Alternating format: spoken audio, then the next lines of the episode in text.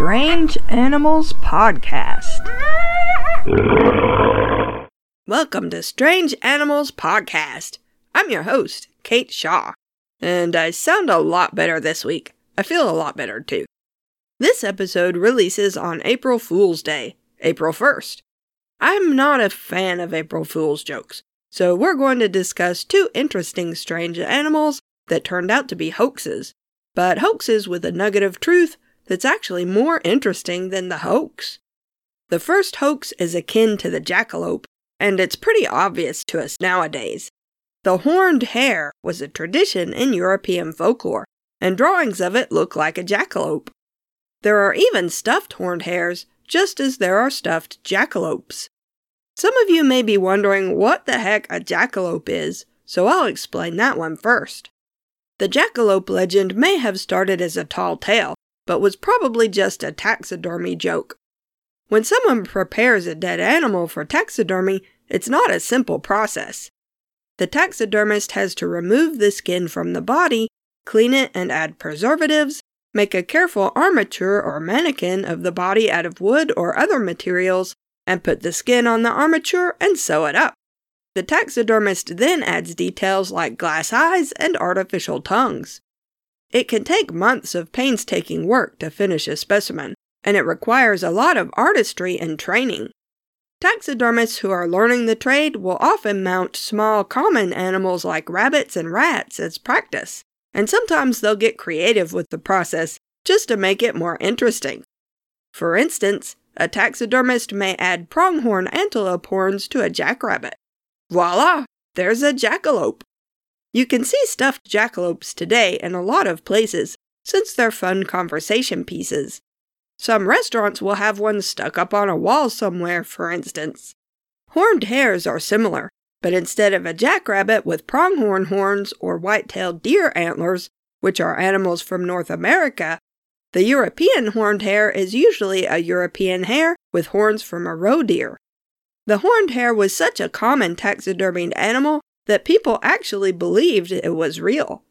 Eventually, around the 19th century, as knowledge of the natural world grew more sophisticated, scientists realized rabbits and hares don't have horns, and those stuffed specimens were just hoaxes. The tip-off was probably when taxidermists started getting really fancy and adding bird wings and saber teeth to their mounted hares. But the horned hare goes way back in history. It appeared in medieval bestiaries, sometimes called the unicorn hare. The unicorn hare was supposed to have a single black horn on its head. The hare would act normal, but when someone approached, it would spring at them and stab them with its horn. Then it would eat them. The legend of the horned hare is so widespread and long-lived, in fact, and was believed for so long that it's easy to think maybe it was based on something real. I mean, we just talked about rodents with nose horns a few weeks ago, so nothing's impossible. Wait, I think that was a Patreon episode. Okay, I think it was. If it is, I'm gonna unlock it. I'll put a link in the show notes. As it happens, there is a strange truth behind all the jackalopes and horned hares. A disease called the Shope papillomavirus, or SPV, affects hares and rabbits.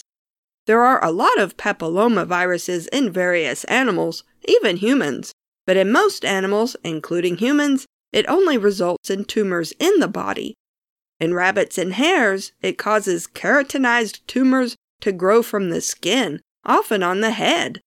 Usually these are small and don't show through the fur, but sometimes an animal has an extreme case of SPV and it genuinely looks like it has horns. The horns are hard and usually dark in color. As if that wasn't bad enough, rabbits and hares in Europe can also get a disease called Leporopox virus that again causes facial horns to grow from the skin. If you're feeling totally creeped out right now, don't worry. Humans can't catch these diseases from rabbits and hares, not even if you eat them.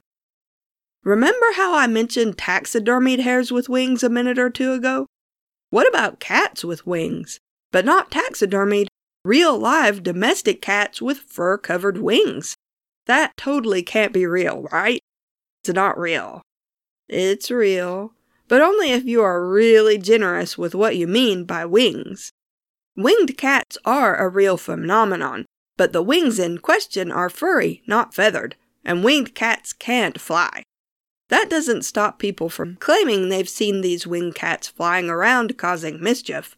For instance, in Ontario, Canada in 1966, a so-called vampire cat was supposedly flying around attacking other animals. It was a black tomcat with furry wings 7 inches long, or 18 centimeters. Eventually, someone shot the cat, which was examined by veterinarians and found to be rabid. Its wings were nothing but thickly matted fur, so the stories of it flying around weren't true, although sadly it was definitely attacking other animals due to having rabies. In 1959, a case went to court in West Virginia over a winged cat. A 15-year-old boy named Douglas Shelton said he'd rescued the cat from a tree and adopted her, but a woman named Mrs. Hicks said that the cat was hers, named Mitzi, but that Mitzi had run away and she wanted her back. This makes sense. I mean, I would want my cat back too. At first, the judge awarded the cat to Mrs. Hicks, but when Douglas brought her into the courtroom, she had no wings. Douglas said she'd shed them during the summer, but he'd kept the wings, which he showed to the judge. At that point, Mrs. Hicks suddenly decided she didn't want the cat after all. Frankly, I'm sure Mitzi was better off with Douglas, who didn't care if she had wings or not, although he did change Mitzi's name to Thomas. Stories like these didn't just happen back in the olden days. There are lots of winged cat reports today, including photos and videos. What's going on? Why do some cats develop these furry appendages that people call wings? Sometimes the cats in question just have long fur that has become unusually matted and appears to form wing-like flaps along the sides. But in many cases, the wings are due to a rare skin condition called feline cutaneous asthenia, or FCA. Cats with FCA have unusually elastic skin. All skin stretches at least a little bit, but almost immediately snaps back into place. You can try this yourself by gently tugging up the skin on the back of your hand and releasing it. Don't do it while you're driving, okay? But in cats with FCA, the skin doesn't snap back properly, especially the skin along the shoulders and back. Since in the ordinary course of living its life, a cat's skin stretches quite a bit along the back, eventually an FCA cat ends up with long flaps of furry skin that stretched and didn't snap back repeatedly. The wings aren't really wings, of course, and cannot allow the cat to fly. Cats with FCA do usually need special care, especially if the case is severe. The skin is elastic, but it's also prone to damage because it's actually very delicate. The so-called wings sometimes tear off naturally, leaving wounds that bleed very little but still need to be treated by a veterinarian. They then reform. The wings tend to be on the sides near the hind legs, but are sometimes closer to the shoulders. Mitzi, aka Thomas, was definitely a cat with FCA. Her wings were 6 inches long, or 15 centimeters, and her tail was described as squirrel-like. She was a white cat described as a Persian, although she may have just had long hair like a Persian cat.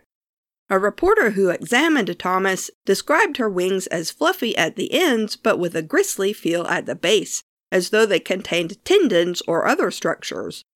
This was probably the extended skin due to FCA. It sounds like Douglas was a really nice kid who rescued the cat from the tree and took her home, and when his friends made fun of the unusual-looking cat, he got really upset. Once word of the winged cat got around, people started showing up at the family's house to look at it. At first, Douglas charged 10 cents to see the cat, and he was even invited to New York, where he and Thomas appeared on the Today Show. But after that, things started to go kind of nuts. Thousands of people kept trying to see the cat, so many that Douglas's mom spread the story that the cat had died, just so people would leave the family alone. She also took the cat to a friend's house for a while until the fuss died down, swearing the friend to secrecy that the cat was still alive.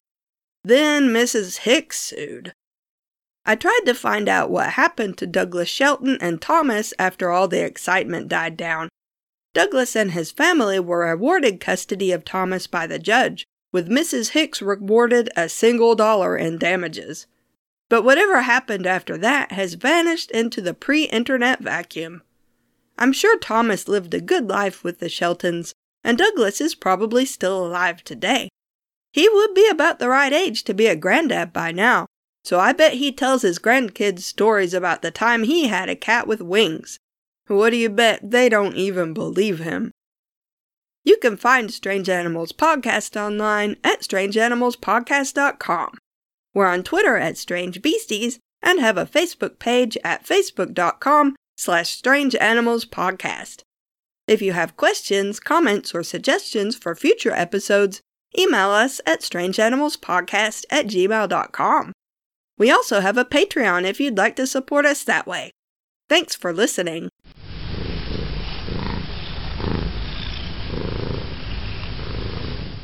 A disease called the Shope papillomavirus. I looked this word up and I still can't pronounce it. Papilloma, not papilloma. A disease called the Shope papillomavirus. Yeah, that was right. I just thought it was wrong. Papilloma. A disease called the Shope papillomavirus.